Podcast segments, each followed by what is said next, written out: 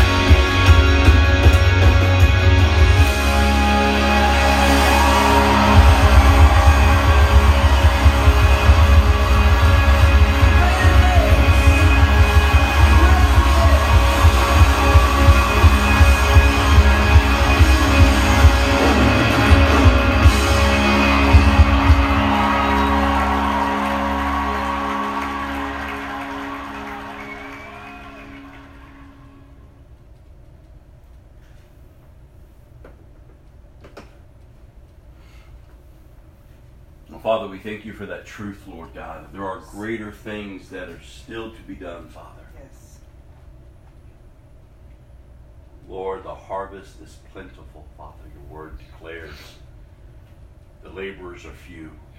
And we are called to pray to the Lord of the harvest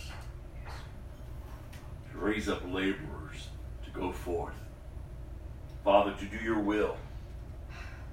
God, to proclaim the gospel, the good news of Jesus Christ, salvation in Christ, in Christ alone.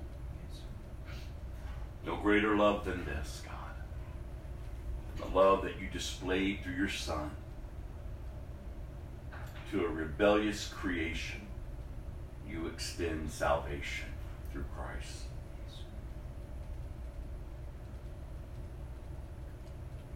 Thank you, Father, that your love endures forever.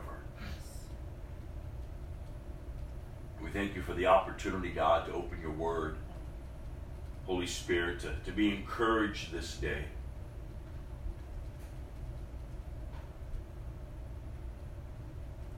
To be led into truth,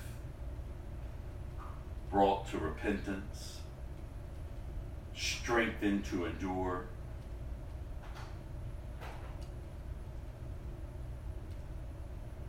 Thank you, Father, that Christians no longer live a life based on self.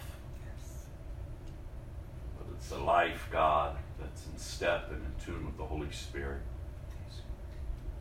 whom you've given us to be our teacher, our comforter, our guide.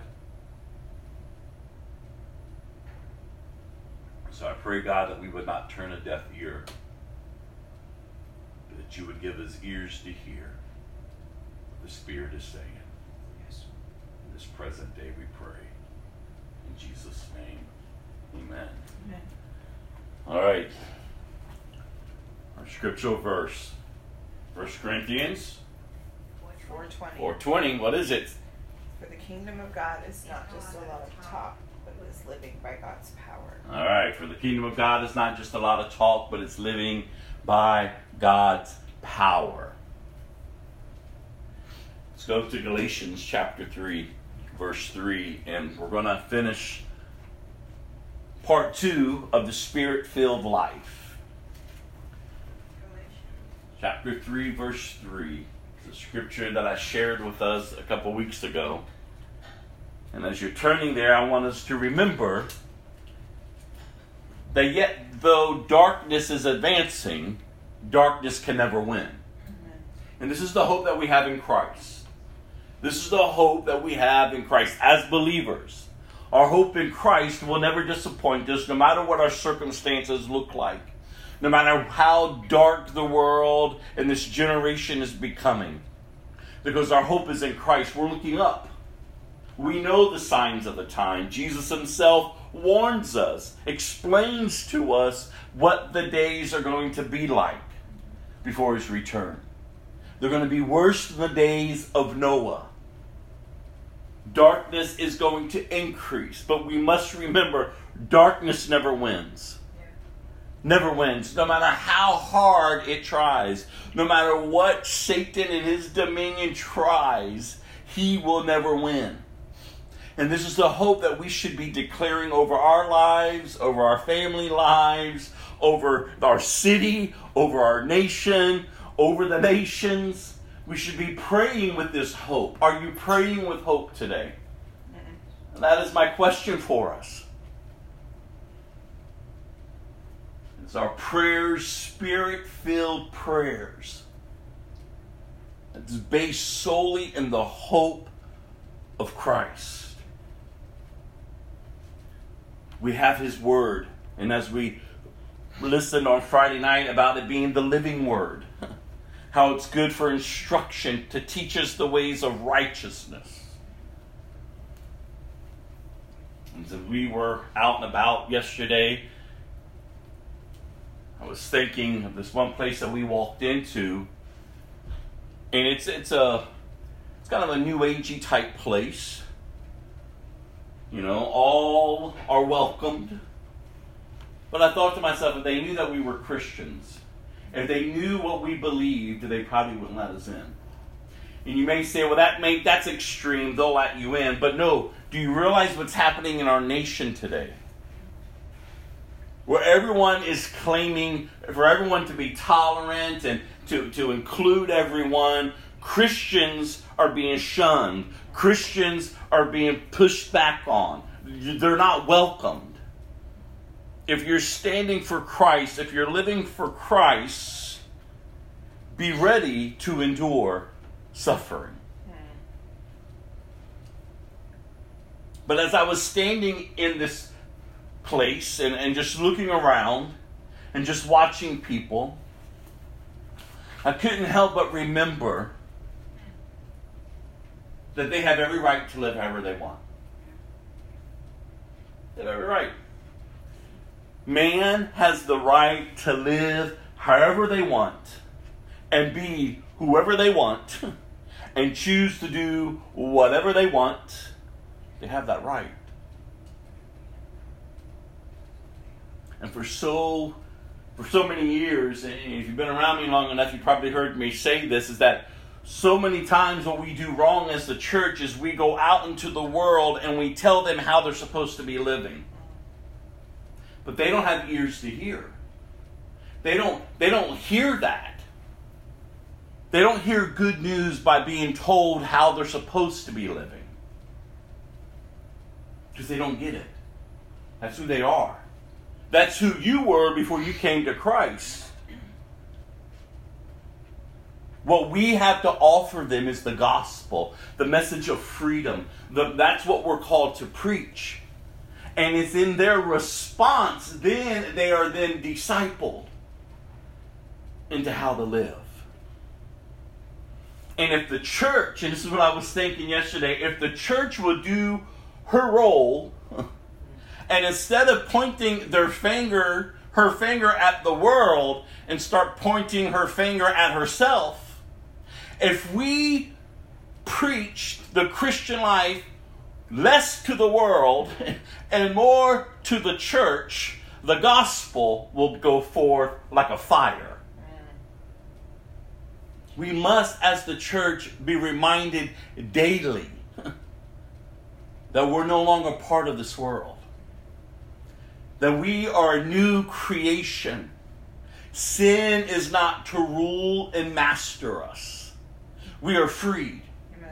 And could you imagine if the church starts living freely? Yes, they will still hate us. Yes, they will still persecute us. But they won't be able to deny the power of God that has changed your life.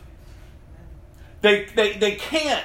They, they will want to silence you because you're irritating them, or you'll draw others to Christ because the Holy Spirit would use you as the laborer to go forth into the harvest. Because the Bible says either they're going to hate you or you're going to be that fragrance of life. But in, the, in reality, it's not you, it's Christ. it's Christ. We have the message of freedom, you all. We should be walking with our heads up. We should be walking in the hope that we're praying in and impacting those around us. The church is so busy, busy, busy, busy, busy, busy, busy, doing and doing and doing that she's missing living. Just living. And that's why I've always told you I don't mind evangelism and tune evangelism. But I think that uh, the, the real evangelism takes place when a believer just lives their life out in the stores, in their jobs, on the streets, wherever they are. Wherever they are. Not just gathering together and then we're just going to go out into an area and just do, do, do, do, do, do, do, do, do, and then just go about our, our days doing us. You can go out and you, you can knock on every door and feel like you've accomplished something. You can go out and you can feed the poor. You can go out and do and do and do and do. But if that is not your lifestyle every day, then what have you done? Just work. Just work. It's not who you are. It's a show for people. And they don't want your show. they don't want that. And they definitely don't need it. What they need is to see lives changed. The gospel displayed through your life. Not just a lot of talk, not just a lot of works, but the power of God displayed. Amen. Displayed. Honoring God. And your every word and deed, learning to seek Him and knowing that you will find Him if you seek Him with your whole heart. The day is growing darker. And I always say the church should be growing brighter. Amen. Do we know who we are? Do we know whom we belong to? Do you realize you're free? We're not enslaved to sin. And you may say, but I still have issues with this you may still have issues because we're not going to be perfected until we're with Him. But those issues aren't to be mastering you. You're to learn how to now master them. And that's what you're seeking direction every day. Because you feel the conviction of the Holy Spirit.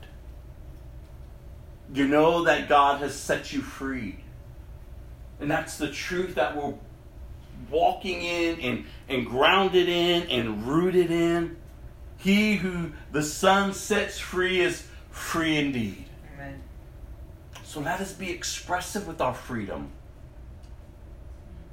Let us be expressive with our freedom. Let's look people in the eyes. Let's connect with people. Let's talk with people. Let us not just be motivated just to, to do and to do and to do.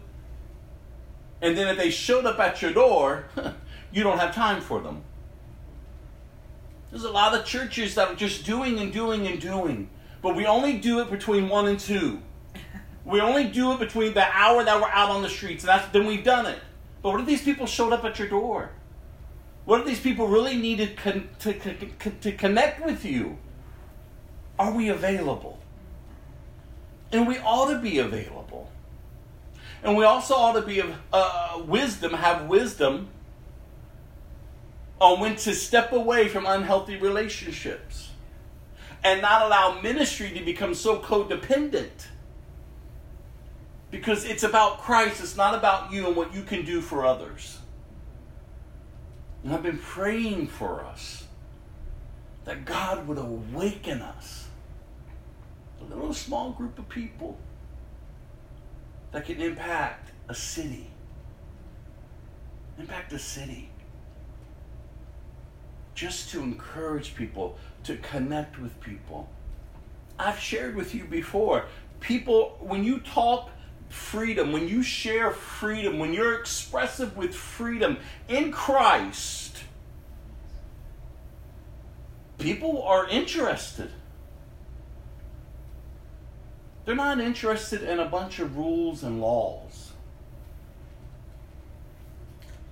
talk of the freedom that is in Christ.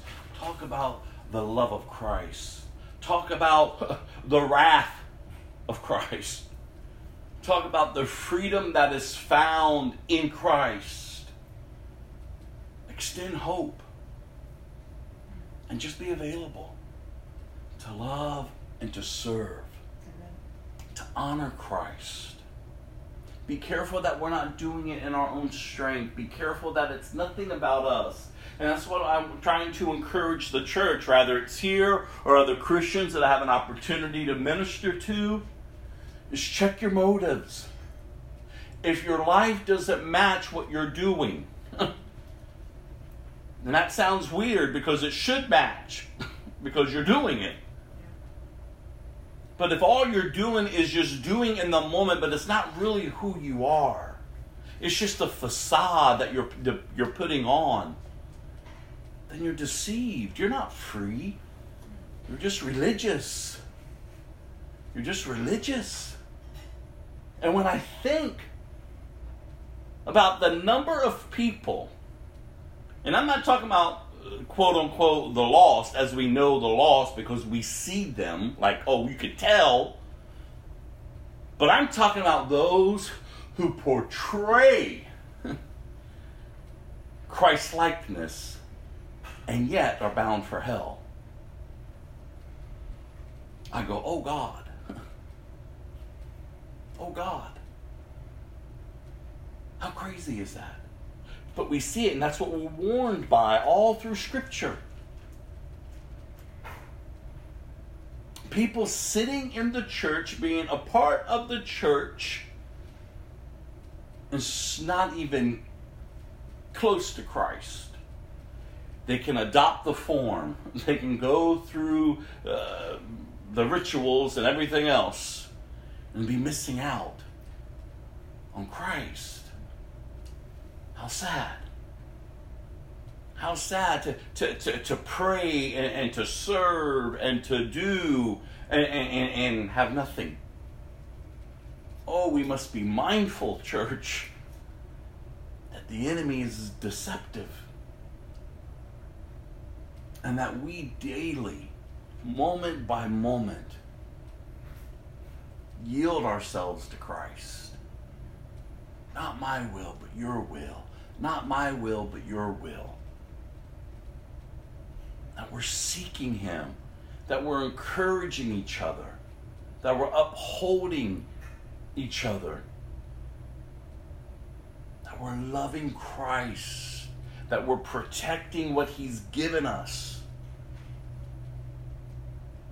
and that we have a desire to share it, to honor Him when I think about the number of people and the false gospel that's just being peddled out there,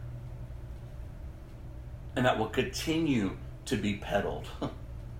when I think that the scripture says that that's what most people are going to be drawn to, and I go, oh God, how sad. How sad. So there's work to be done, you all not only sharing the gospel to the quote unquote lost, but also sharing the gospel, the message of freedom in Christ to the religious. We just can't account and, and say everyone is going into heaven just because they're sitting in church or because they say a little prayer or they do this or do that. No, no, no. You will know them by their fruits. And we've got to start being bold enough in, in our expression of, of freedom in Christ to all that we come in contact with, rather they're on the outside of the church or they're within the church. Because if you look at Galatians 3, verse 3, and again, it's part two of the spirit filled life. How foolish can you be after starting your new lives in the Spirit? Why are you now trying to become perfect by your own human effort? It's not about what we can do, it's all about Christ. It's all about the Holy Spirit empowering us to accomplish His will. Go to Titus chapter 1.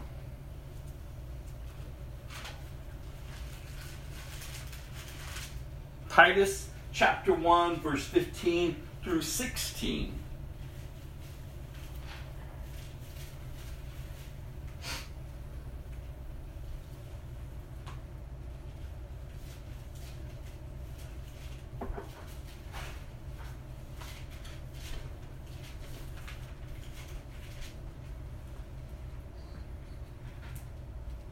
Titus chapter 1, verse 15 through 16.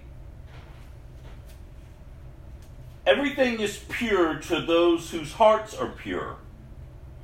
But nothing is pure to those who are corrupt and unbelieving, because their minds and consciences are corrupted.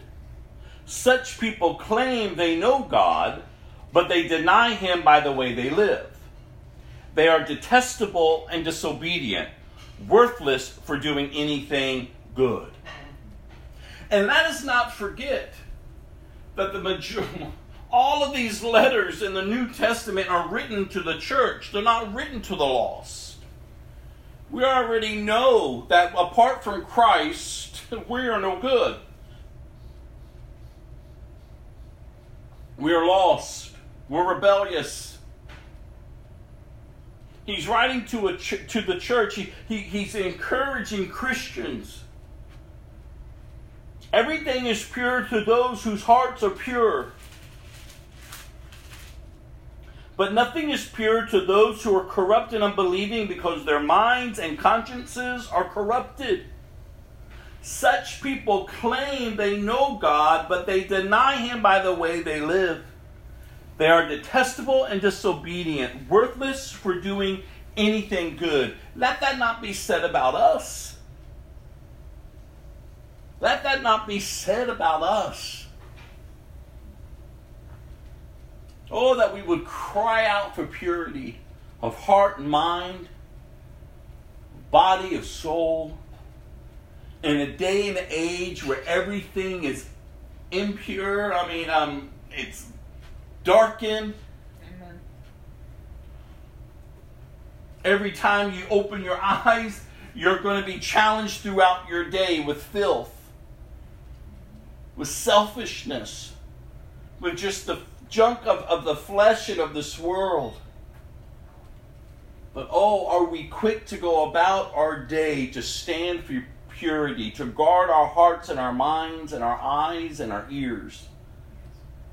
And when we take things in or we speak things out that are that's not correct, that we feel the conviction of the Holy Spirit, we repent and we get up and we keep moving forward that we just don't continue to, to, to go along with it. We just don't con- continue just to be, be swayed by it, but know that we stand. Everything is pure to those, look at this, whose hearts are pure. And I love how the Bible reminds us about our heart. Guard our heart. You know, as we were as we were reminded on Friday, and as I remind us constantly about Proverbs, where it talks about as a man thinks, so he goes. Like we must be mindful on, on what we're thinking upon, what we're what we're giving ourselves to, what we're what we're allowing to, to, to come in. Because whatever we take in, it's going to bring out something. So we must be quick to take thoughts captive. We must be quick to, to manage our attitudes and our emotions and the desires. But again, not in our strength, but in the power of the Holy Spirit. To walk in step with Him. Because we don't want to be people who are detestable and disobedient. We don't want to be those who are worthless for doing anything good. No, we are the people of God, you all. God the creator of heaven and earth, the King of kings and the Lord of lords. This is whom has redeemed us. This is whom has he has laid his life down for us that we will live for him and honor him. Go to 2 Timothy chapter 3 verse 15 through 16. All scripture is inspired by God and is useful to teach us what is true and to make us realize what is wrong in our lives.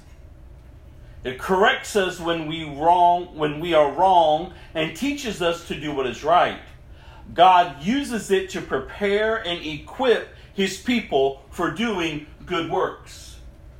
God prepares and equips his people to do every good work. And I love this portion of Scripture because it encourages us, again, that we find that Scripture is inspired by God.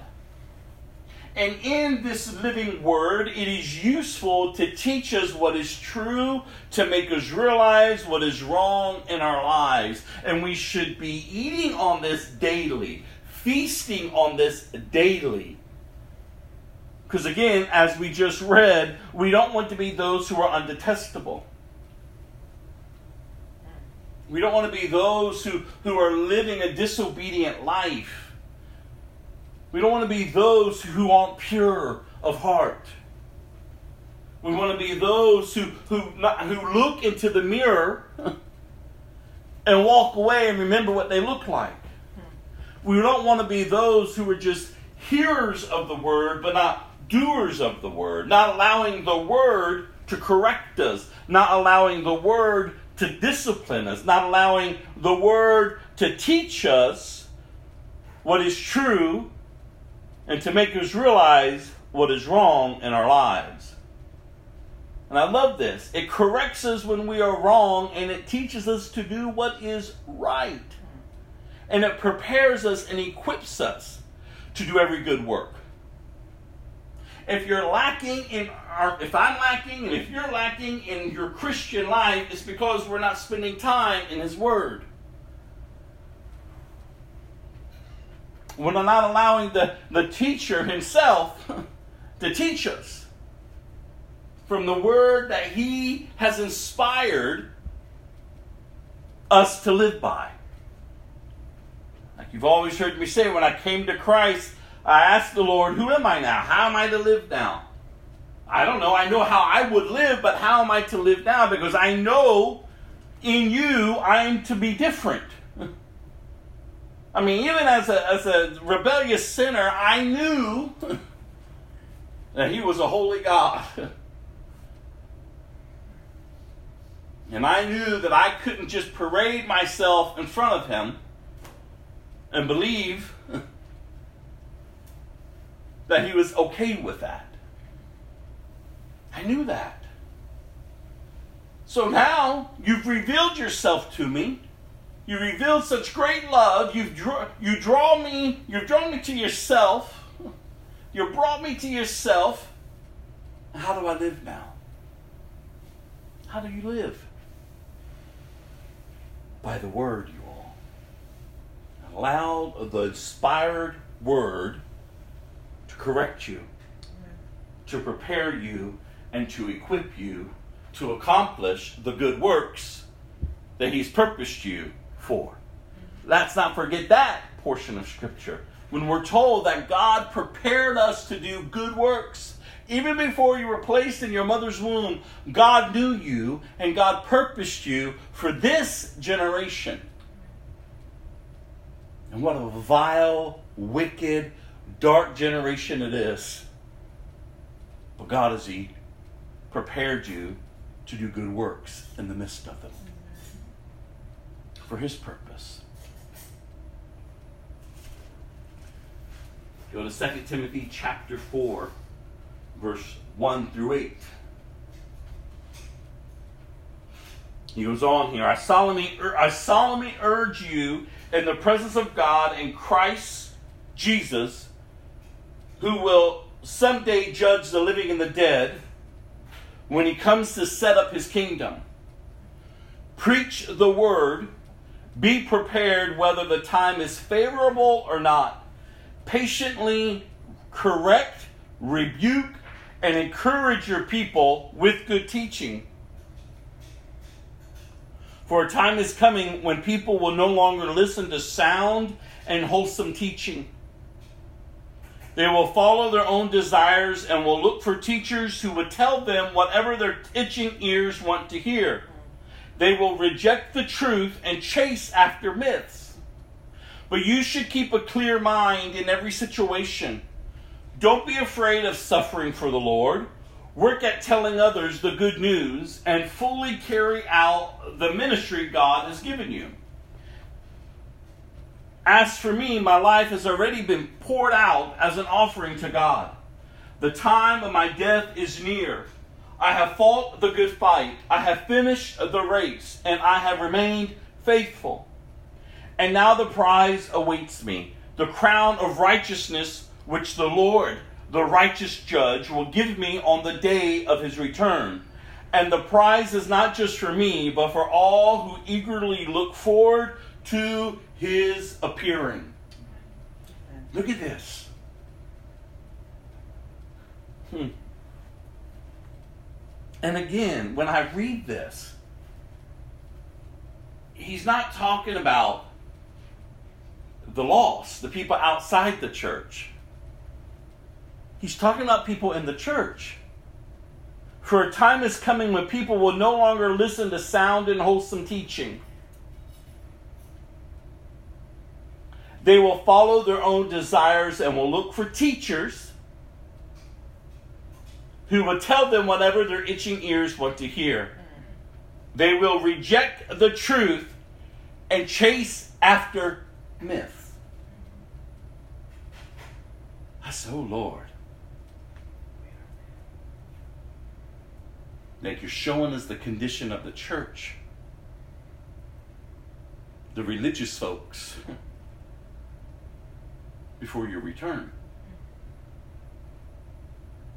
It's going to be chaotic. The world's going to be chaotic.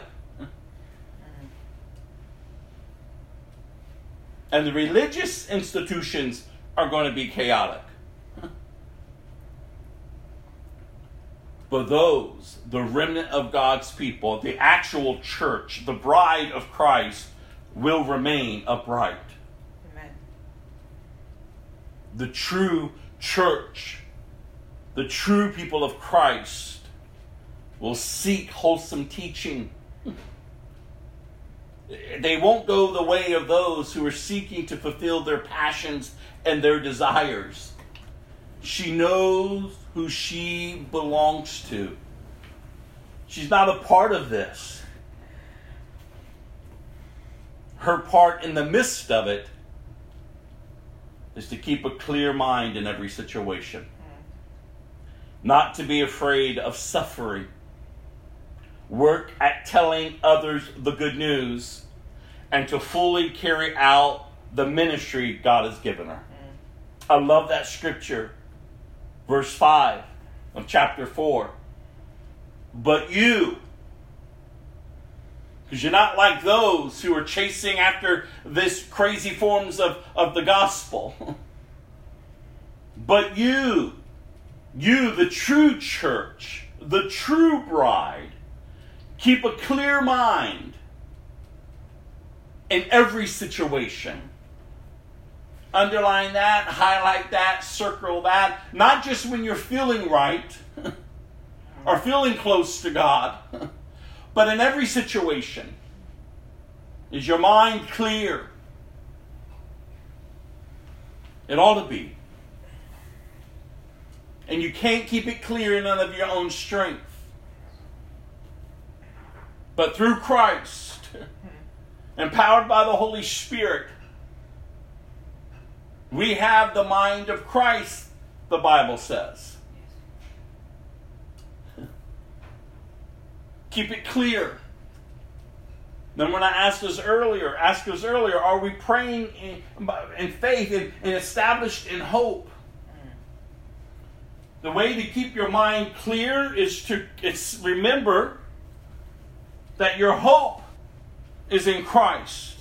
And we will never be disappointed in Christ and allow that to truly be a foundational, formative, rooted truth in our life. Amen. We would have a sober mind, a sound mind. And that we won't be afraid of suffering for the Lord.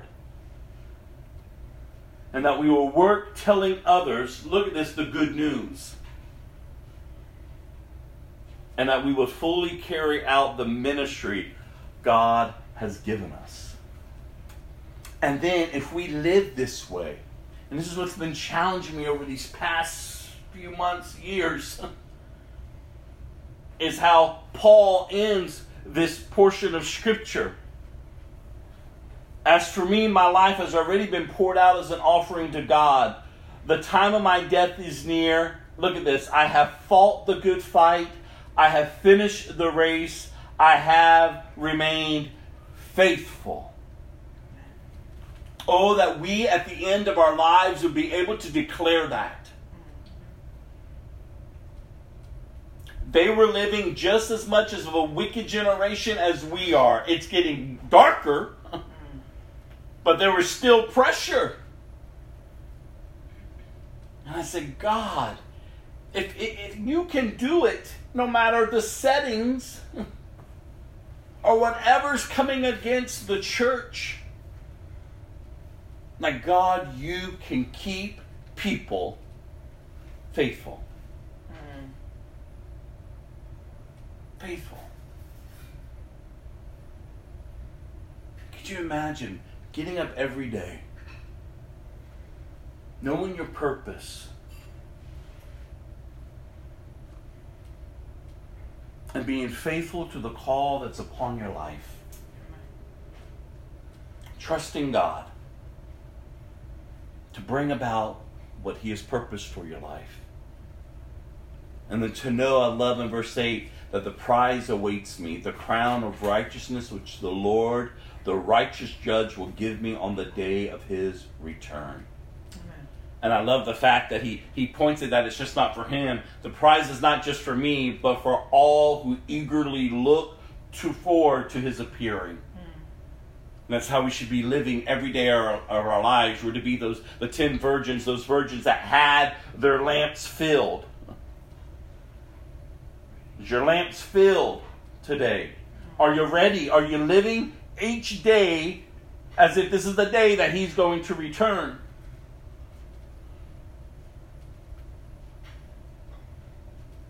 Oh, let us be encouraged by these words. And let us not forget verse 5 to have that clear mind, to not be afraid of suffering for the Lord, to work at telling others the good news, and to fully carry out the ministry God has given us. Go to 2 Timothy chapter 2.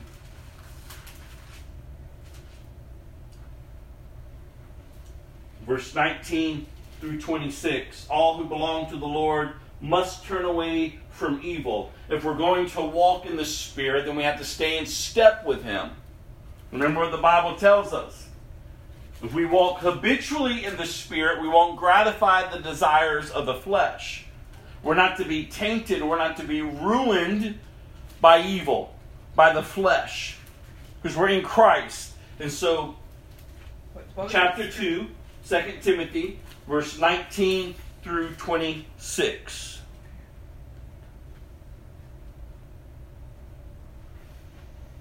says here, but God's truth stands firm like a foundation stone with this inscription The Lord knows those who are His, and all who belong to the Lord must turn away from evil. In a wealthy home, some utensils are made of gold and silver, and some are made of wood and clay. The expensive utensils are used for special occasions, and the cheap ones are for everyday use.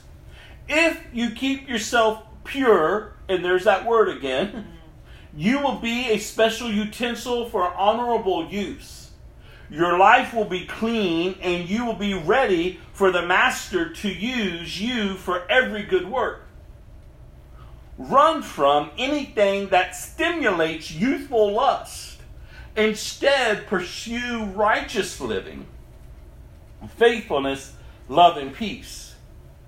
Enjoy the companionship of those who call on the Lord. Look at this with pure hearts.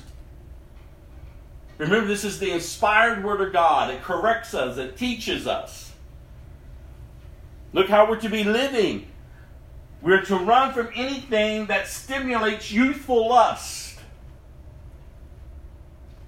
We're to pursue righteous living, faithfulness, love, and peace. And you have to ask yourself, like, again, just don't be hearers of the word. We have to be doers of the word. Are we putting this in front of us daily, throughout the day? Are we meditating upon this day and night? Hmm. I'm to pursue righteous living, faithfulness, love, and peace. And if I take these words and, and I put them up against last week, if I put them up against this morning, if, if I hold on to them as I go about this week,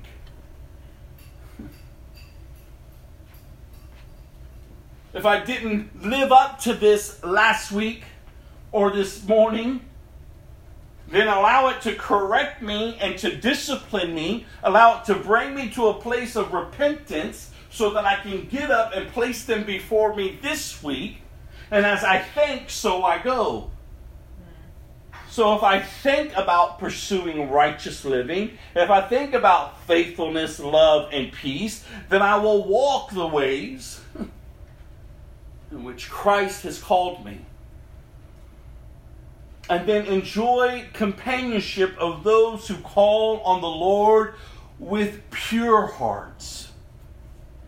Again, I say, don't get involved in foolish, ignorant arguments that only start fights.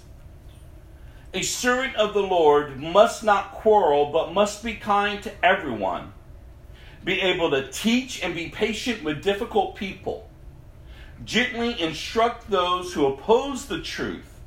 Perhaps God will change those people's hearts and they will learn the truth. Then they will come to their senses and escape from the devil's trap for they have been held captive by him to do whatever he wants. Again, a spirit filled life, a life that is being lived to honor Christ above all, and then to serve Christ, to be his hands and his feet, to take his message out to a dying world. And look at this.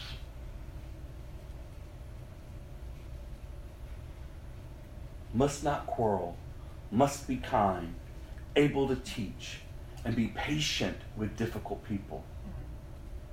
To gently instruct those who oppose the truth, not to argue with them, but to instruct them. And then perhaps God will change those people's hearts and they will learn the truth. It's not you changing people, it's not me changing people, it's God. We do this not to get credit for ourselves, we do it all for His glory. The dangers in the last day, the next portion of Scripture, chapter 3, 1 through 5. You should know this, Timothy, that in the last days there will be very difficult times. For people will love only themselves and their money. They will be boastful and proud, scoffing at God, disobedient to parents, and ungrateful. They will consider nothing sacred. They will be unloving and unforgiving. They will slander others and have no self control. They will be cruel and hate what is good. They will betray their friends, be reckless, be puffed up with pride, and love pleasure rather than God. They will act religious, but they will reject the power that could make them godly. Stay away from people like that. A religious person is a self consumed person. Mm. They're not filled with God's power, they're just a lot of talk. And these are the people that we, and you've heard me say this over and over and over and over, that the Bible warns us to stay away from. People who have no evidence of a rebirth in their life. They talk it, they want to claim it, but they don't have it. They don't have it. They're so consumed with everything else. Look at this. They will act righteous, but they will reject the power that could make them godly. And that's the mark of one who has been born again. There's a transformation taking place within them. You should be able to see it. It's not here today and gone tomorrow.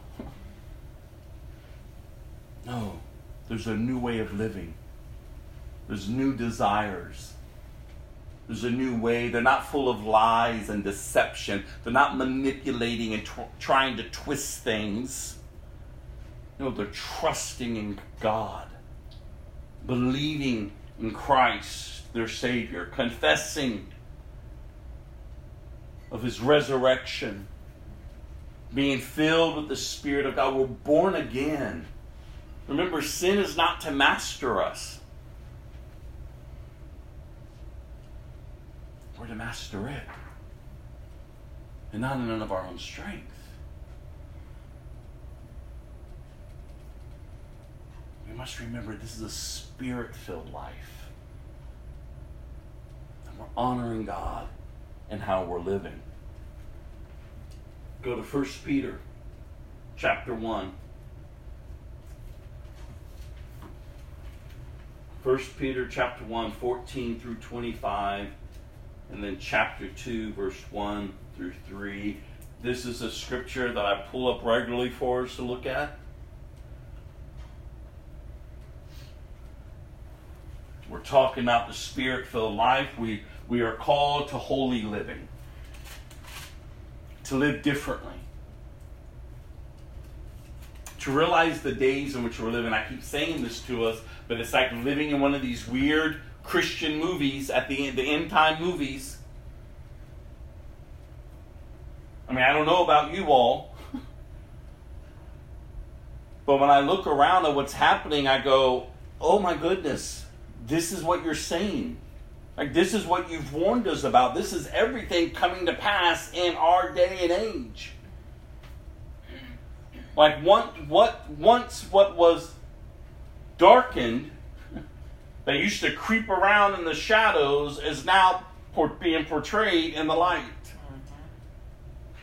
It's wicked, it's vile, it's getting more and more detestable. And the church is being attacked. True Christians are being slaughtered. They're not welcomed. Those who have hope are now being told to be silent. Oh, if you don't see the spiritual battle that's taking place, if you're not getting up daily and dressing for it, something's wrong with what you're confessing. There's a war for your soul. The line has been drawn. You're either for Christ or you're against Him. There's no way around it. There's no way to tiptoe on the line. You're either for Him of light or you're against Him and you're of darkness. You should be dressing daily and remain dressed daily.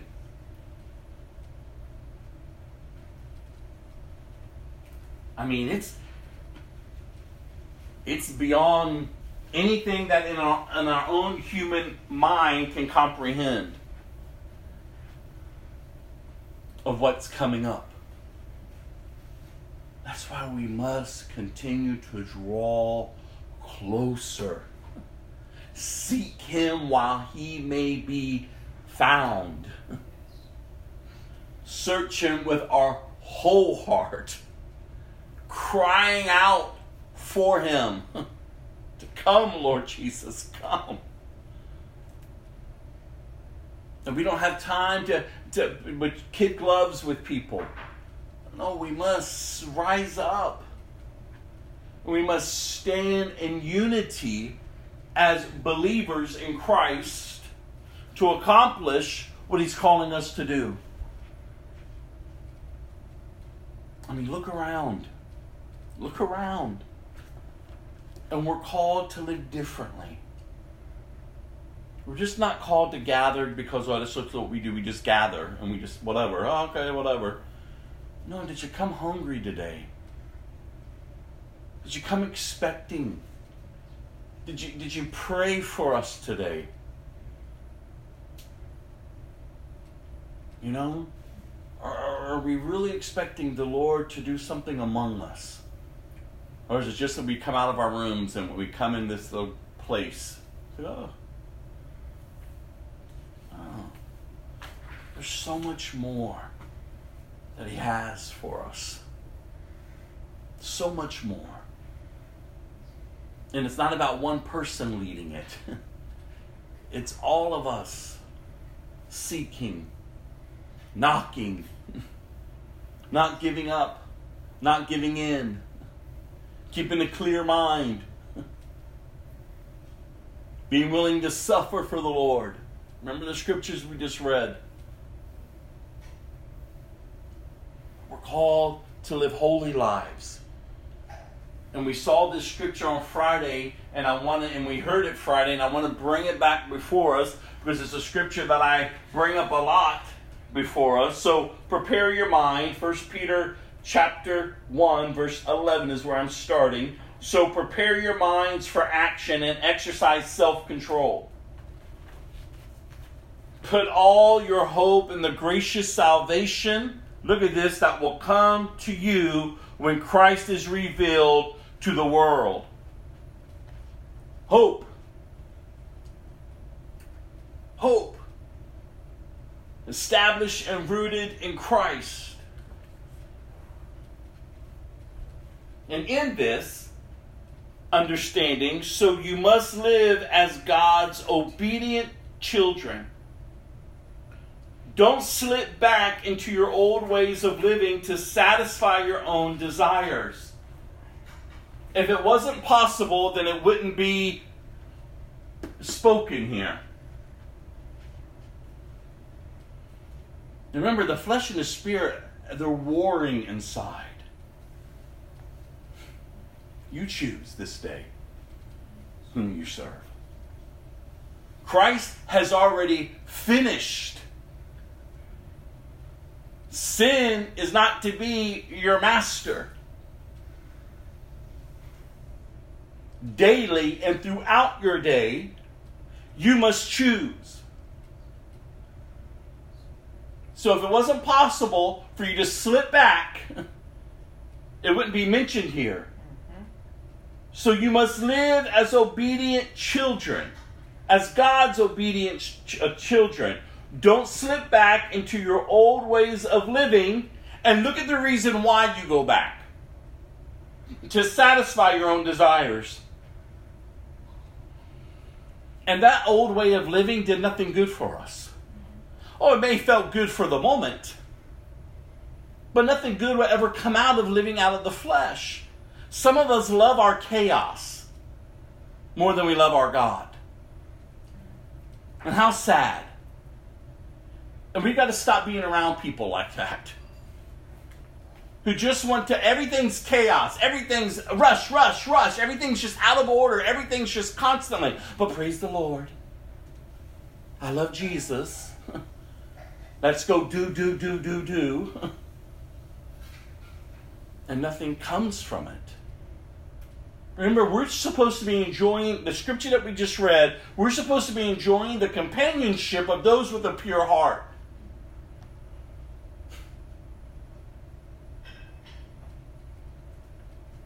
We don't want to keep going back. We don't want to keep going back to satisfy our own desires.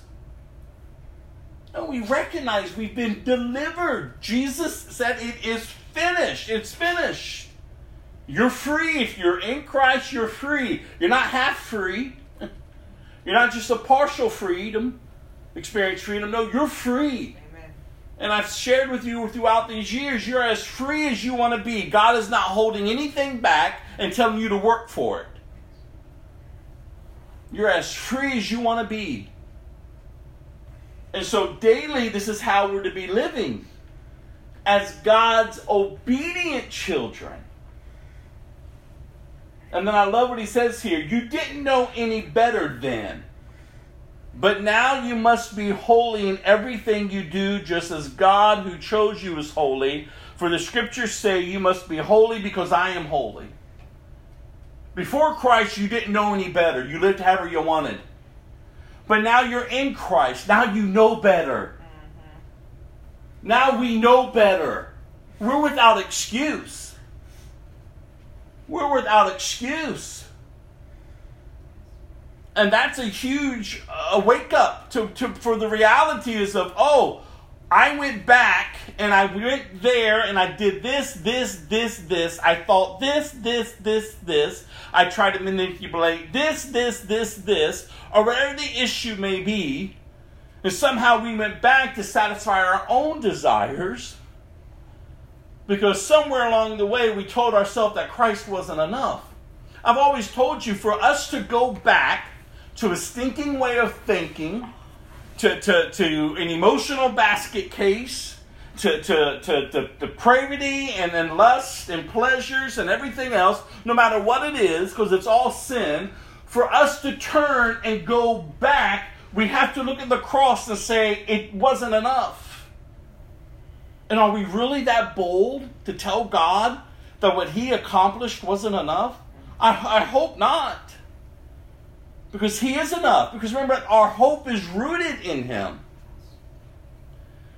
So I don't have to go back. I don't I could choose this day, this moment, this hour, whom I'm serving. Christ or self. We need to choose Christ. But now you must be holy in everything you do separate, separated, living a supernatural life.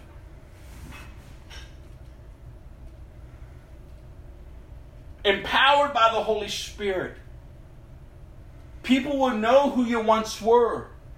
Or they see you not pulled in the direction that everyone else is pulled in. That's why, as the church, we're not to pull away out of the world. We're not to, uh, you know, oh, be fearful of the world unless we get, you know, oh, if I get too close to it, it's going to entrap me. I'm going to get corrupted by it. No! You should be able to stand in the midst of it and not be swayed by it, not be moved by it. Because those who once knew you will see someone different, and those who may never know you will see a difference because you're not giving into it. So there's something different about you.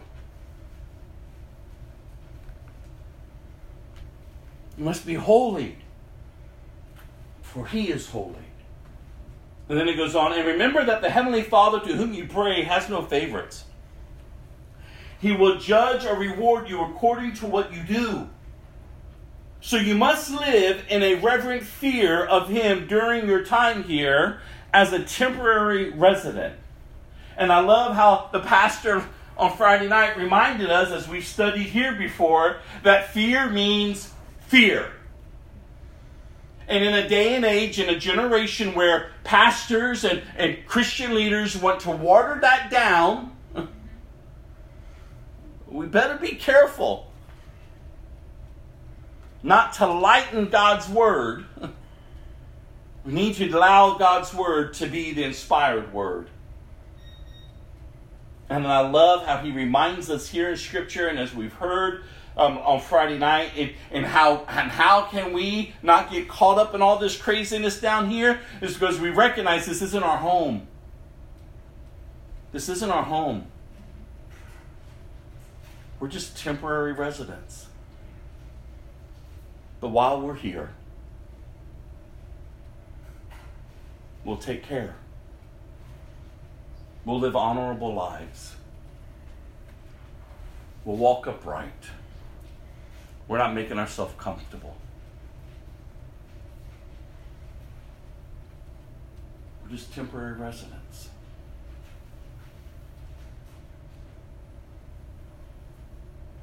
For you know that God paid a ransom to save you, look at this, from the empty life you inherited from your ancestors and it was paid with more gold with with I'm sorry, and it was not paid with mere gold or silver, which lose their value.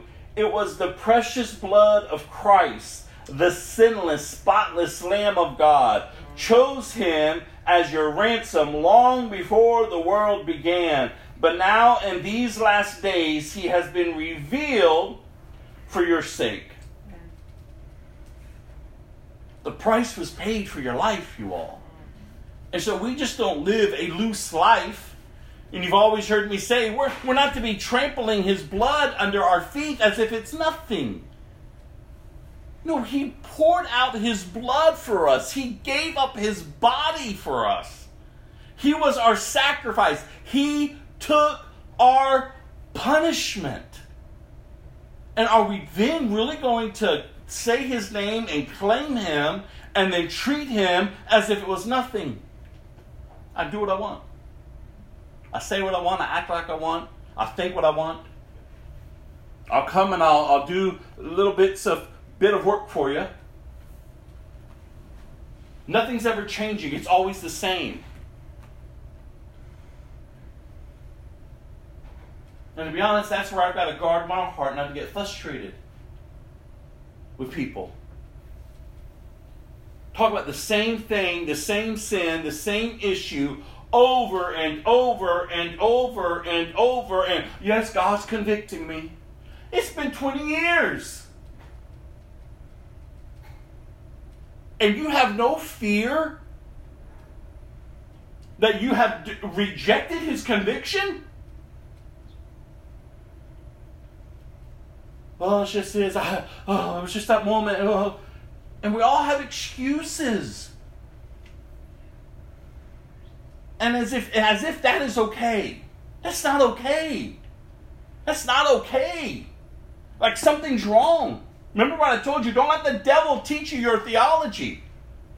Well, God understands my weakness. He knows my anger problem. What? Well, you don't know what they did to me. Who? And we just sit back, y'all, and we allow other quote unquote Christians say this to us. And the sad thing is, is we nod in agreement with them. Oh yeah. Oh, I'll pray for you. No, it, it, it's a constant theme in their life. Like something's wrong. Like something's wrong. You're, you're trampling his blood underneath your feet. You're just splashing it up and making it common as if it did nothing for your life. You're making sin rule, not Christ. And I go, God, help us. Help us to do what is right. Like we've been purchased, we've been bought. Like he laid his life down. Remember what I told you a few weeks ago? Too many so called Christians, and I use that term loosely, they believe that they're saved because they're still worshiping Christ on the cross. And they have no understanding of the resurrected Christ. You can't claim, as part of, of, of the confession and the belief in order to be saved, that you, you confess uh, and you believe that He's Lord, the Son of God, and that He rose from the dead. You, you can't say that's what you believe and then live so opposite of that. That's deception. He's resurrected. And in the times that there have been season of darkness and chaos and confusion in my heart and in my mind, that's what I just keep coming back to. Oh God, but you're you rose from the dead. What am I doing here? And you get up and you move on. And then when another season slams up against you, that's what you call on Christ, the risen Savior. When I was sick last Saturday, I stayed in bed and these movies came on um, The Lord of the Rings, The Hobbit. Long story short, who wrote them? Tolkien, J.R. Tolkien. J.R. Tolkien. And there's some, a, was he a Christian author? Sort of. Sort of, but he was influenced by C.S. C.S. Lewis, who was a Christian artist. So, anyways, he, he these movies are all about. It's it's, it's amazing. I didn't like them when they first came out, but I've been so intrigued by them this past week. I got one more to watch. There's six of them, like three hours long. But the level uh, and and the and the influence within these movies of the spiritual battle that's taking place over darkness trying to overtake light. It can never. And just when you think, like last night's movie I was watching, and I was like, oh my goodness, like this scene, I remember watching it years ago, but I don't remember being as intrigued as I am now in these. Like darkness was like, there was no way light could have won. But light does because hope always does. And that's the constant theme that these people are reminding themselves hope, hope, hope. Oh, God.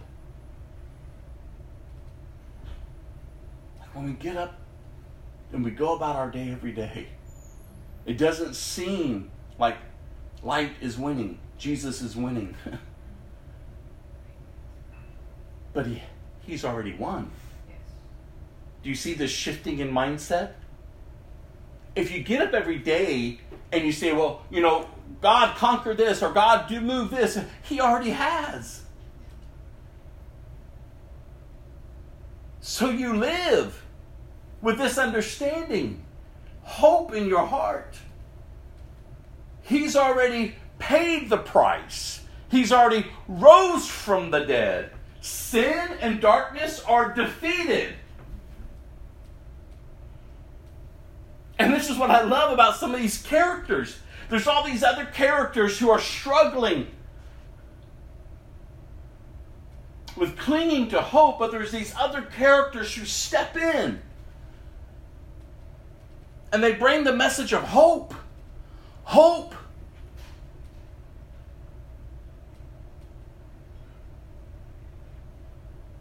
Hope in Christ will never disappoint us. He's won you all. And because of his victory, we have victory. Every day, it's available through Christ. Change your mindset, change your heart attitude, and hope. It's got to get darker before it gets better. It's got to get darker, you all, before the light shines. Last night's scene, darkness, and I'm telling you, it's utter hell. Began to, to, to and you see it, the, the way they did the, the imagery over, the, over this section of this world, the cloud of darkness and these demonic things, these horrible creatures, tens and thousands of them are marching on to this city that the king inside has no clue what's, what's, what's about to take place. And I'm telling you, this fight scene is just horrific. But it reminded me years ago when my mind wasn't right before I came to Christ and the level of darkness that was trying to overtake my mind and my heart and being curled up in a corner in a fetal position And in an instant, he steps in. And last night, in an instant, as things were getting the worst of the worst, and the king and these people just looked and said, okay, just, just, we're just going to ride towards them. So as they get on and hope inspires them, and now they're just going to charge in to this utter darkness, all of a sudden, this character who is now light, the essence of light, shows up on the hill. And all of a sudden, you see these this this huge infantry, this or this huge army behind him, and then they start charging down and then these, these creatures, these demon looking things, turn their attention towards them. And you see light and darkness coming at each other. And then all of a sudden, this light grew so bright that it just it overtook the darkness. And I was like, God, this is what I'm talking about, you all.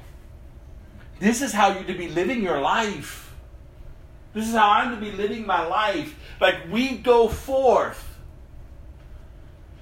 because we are in Christ. We are in Christ. Though the weapon will be forged against us, it will not prosper. It will not prosper. Amen. He paid the price for us to be able to live victorious. He goes on here in verse 21 Through Christ you have come to trust in God, and you have placed your faith and hope in God because, look, He raised Christ from the dead and gave Him great glory. That's why you place your faith and your trust in God, not because He's dead on a cross Your faith in God, the hope that you have is that Jesus rose from the dead. That sin and death are defeated. You were cleansed from your sins when you obeyed the truth, so now you must show sincere love to each other as brothers and sisters. Love each other deeply with all of your heart. For you have been born again, but not to a life that will quickly end. Look at this. Your new life will last forever because it comes from the eternal living Word of God. As the scriptures say, people are like grass. Their beauty is like a flower in the field. The grass withers and the flower fades, but the word of the Lord remains forever. And that word is the good news that was preached to you. So get rid of all evil behavior. Be done with all deceit, hypocrisy, jealousy, and all unkind speech. Live, I'm sorry, like newborn babies, you must crave pure spiritual milk so that you will grow into a full experience of salvation. Cry out for this nourishment now that you have had a taste of the Lord's kindness.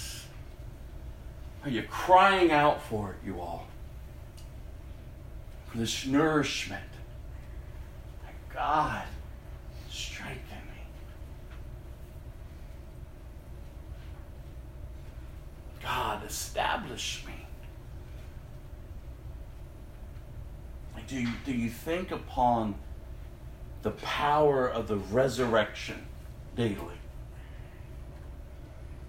Because if we think about it, it will begin to transform us.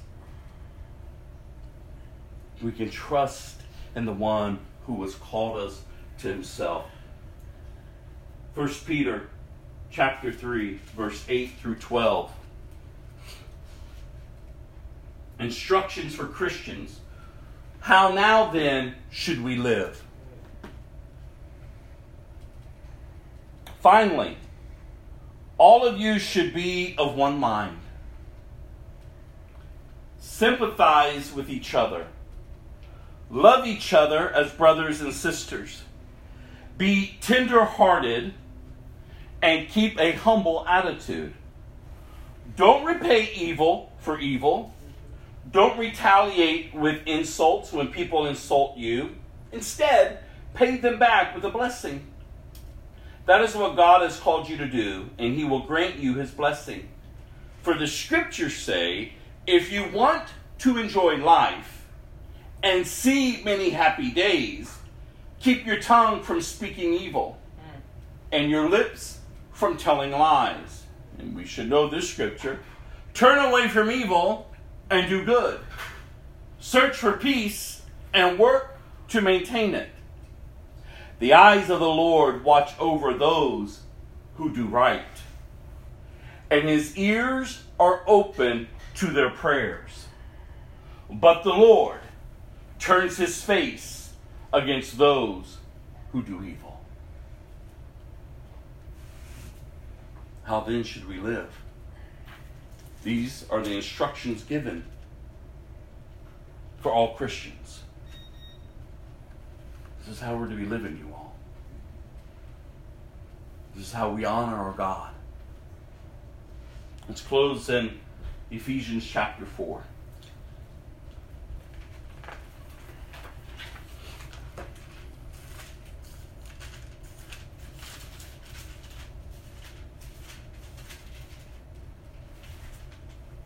It's the whole chapter.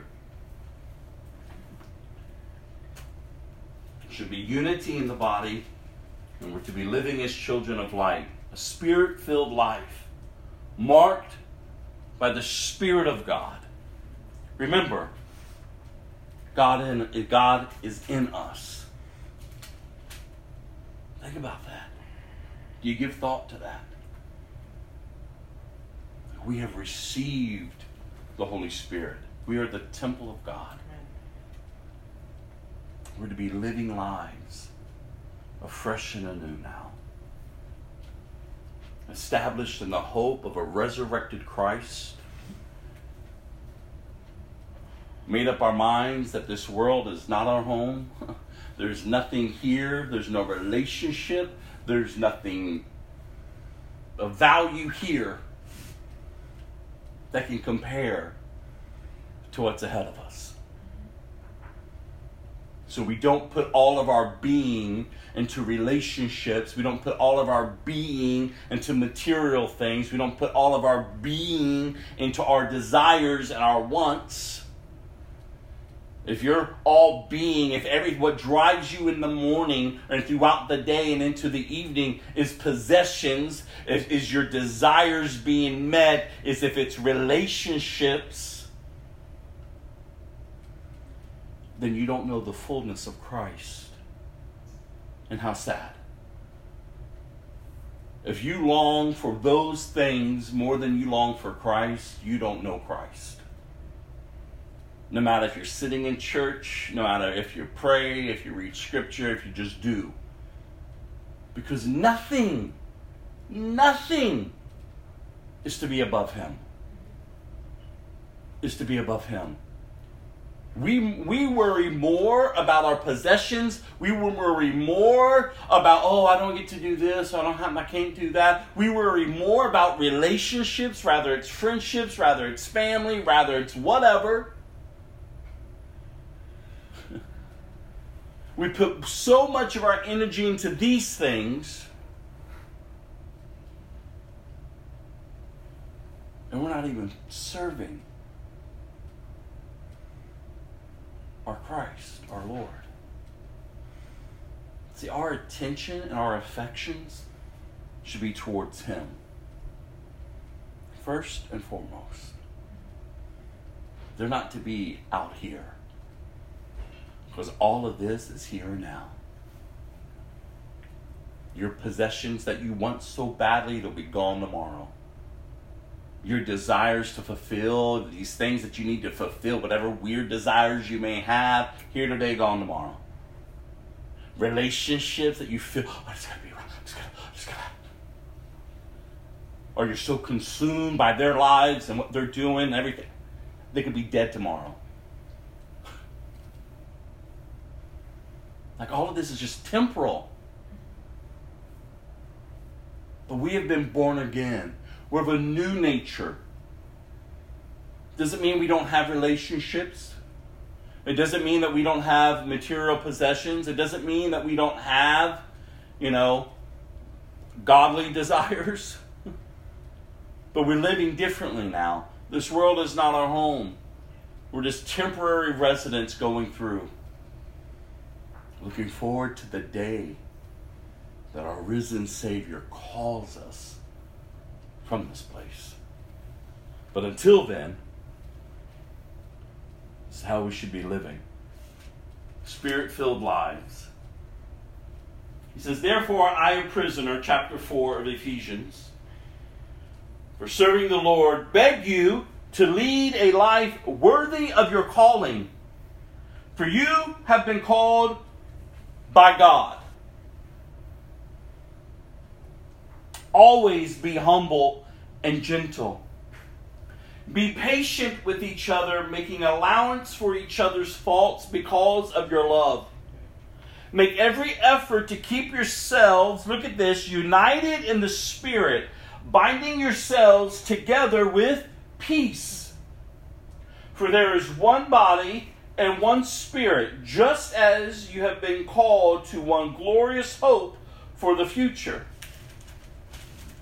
There is one Lord, one faith, one baptism, one God and Father of all, who is over all, in all, and living through all However, He has given each one of us a special gift.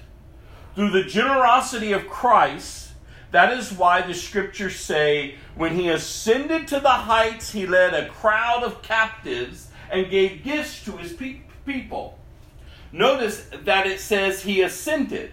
This clearly means that Christ also descended into our lowly world. And the same one who descended is the one who ascended higher than all the heavens so that he might fill the entire universe with himself. Now, these are the gifts Christ gave to the church the apostles, the prophets, the evangelists, and the pastors and teachers. Their responsibility is to equip God's people to do his work and build up the church, the body of Christ. This will continue until we all come to such unity in our faith and knowledge of God's Son that He will be, I'm sorry, that we will be mature in the Lord, measuring up to the full and complete standard of Christ. And I love this picture here. This picture of unity, of coming together, of, of, of establishing us together as one in peace and in love. Christ is the head, we are his body. And in this, he didn't neglect us. No, he gives us these gifts. He gives us these, these positions, if you would. And they are called to equip the body, to mature them, to see them developed. He goes on, then we will no longer be immature like children we won't be tossed and blown back about by every wind of new teaching. We will not be influenced when people try to trick us with lies so clever they sound like the truth. Instead, we will speak the truth in love, growing in every way more and more like Christ, who is the head of his body, the church.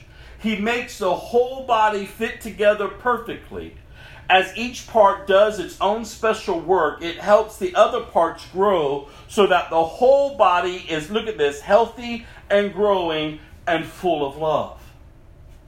This picture of unity in Christ. It's Christ, there's nothing else, there's no one else. It's all Jesus, you all. And I love the fact that we must continue to grow to be more like Him to have solid teaching, to be encouraged to continue to abide in Christ, to remain free, so that we won't remain immature and caught up with every form of teaching that's out there. Rushing this way, rushing that way, rushing over here, rushing over there, going to this place, going to that place, over here and over there. Never settled down, never rooted, always up and going. And people like that, it's all about themselves. It's not about Christ. It's all about themselves. Showing up, showing up, showing up, showing up. And there's no unity. There's no love. I mean, come on. We're to be grounded. We're to be rooted. We're the body of Christ. Each of us doing our part. We're not just to be tossed to and fro, being influenced. Look at this. When people try to trick us with lies so clever they sound like truth. No, instead, we're to speak truth and love, growing in every way more and more like Christ. He goes on, verse 17, with the Lord's authority, I say this live no longer as the Gentiles do. to those who aren't saved. For they are hopelessly confused. Their minds are full of darkness. They wander far from the life God gives because they have closed their minds and hardened their hearts against Him. They have no sense of shame. They live for lustful pleasures and eagerly practice every kind of impurity. But that isn't what you learned about Christ. Since you have heard about Jesus and have learned the truth that comes from him, throw off your old sinful nature and your formal way of life, which is corrupted by lust and deception. Instead, look at this, let the Spirit renew your thoughts and attitudes. Put on your new nature created to be like God, truly righteous and holy. Are we doing this daily? This isn't just a one time little prayer at an altar. This is a daily, today, today living. Look at that. Put on your new nature. Created to be like God, truly righteous and holy allowing the Spirit to renew your thoughts and attitudes. You can't do it. I can't do it, but He can. So stop telling lies. Let us tell our neighbors the truth. For we are all parts of the same body. And don't sin by letting anger control you. Don't let the sun go down while you are still angry, for anger gives a foothold to the devil. If you are a thief, quit stealing. Hmm. Instead, use your hands for hard work and then give generously to others in need. And don't use foul, or abusive language. Let everything you say be good and helpful, so that your words will be an encouragement to those who hear them. And do not bring sorrow to God's Holy Spirit by the way you live. Remember, He has identified you as His own, guaranteeing that you will be saved on the day of redemption. So get rid of all bitterness, rage, anger, harsh words, and slander, as well as all types of evil behavior. Instead, be kind to each other, tender hearted, forgiving one another, just as God, through Christ, has forgiven you. This is the way in which we ought to be living. And then Ephesians chapter 5, verse 1 to 2. Imitate God, therefore, in everything you do, because you are his dear children. Live a life filled with love, following the example of Christ. He loved us and offered himself as a sacrifice for us, a pleasing aroma to God. A spirit filled life, you all. A life that Christ has given us. If we truly believe, if we've been born again, we're of a new creation. And if we would just go and live it, you all, God will move as He does, and hearts and lives will be changed for His kingdom and for His glory. Amen. I'll close this in this last song, and then I'll close this in prayer.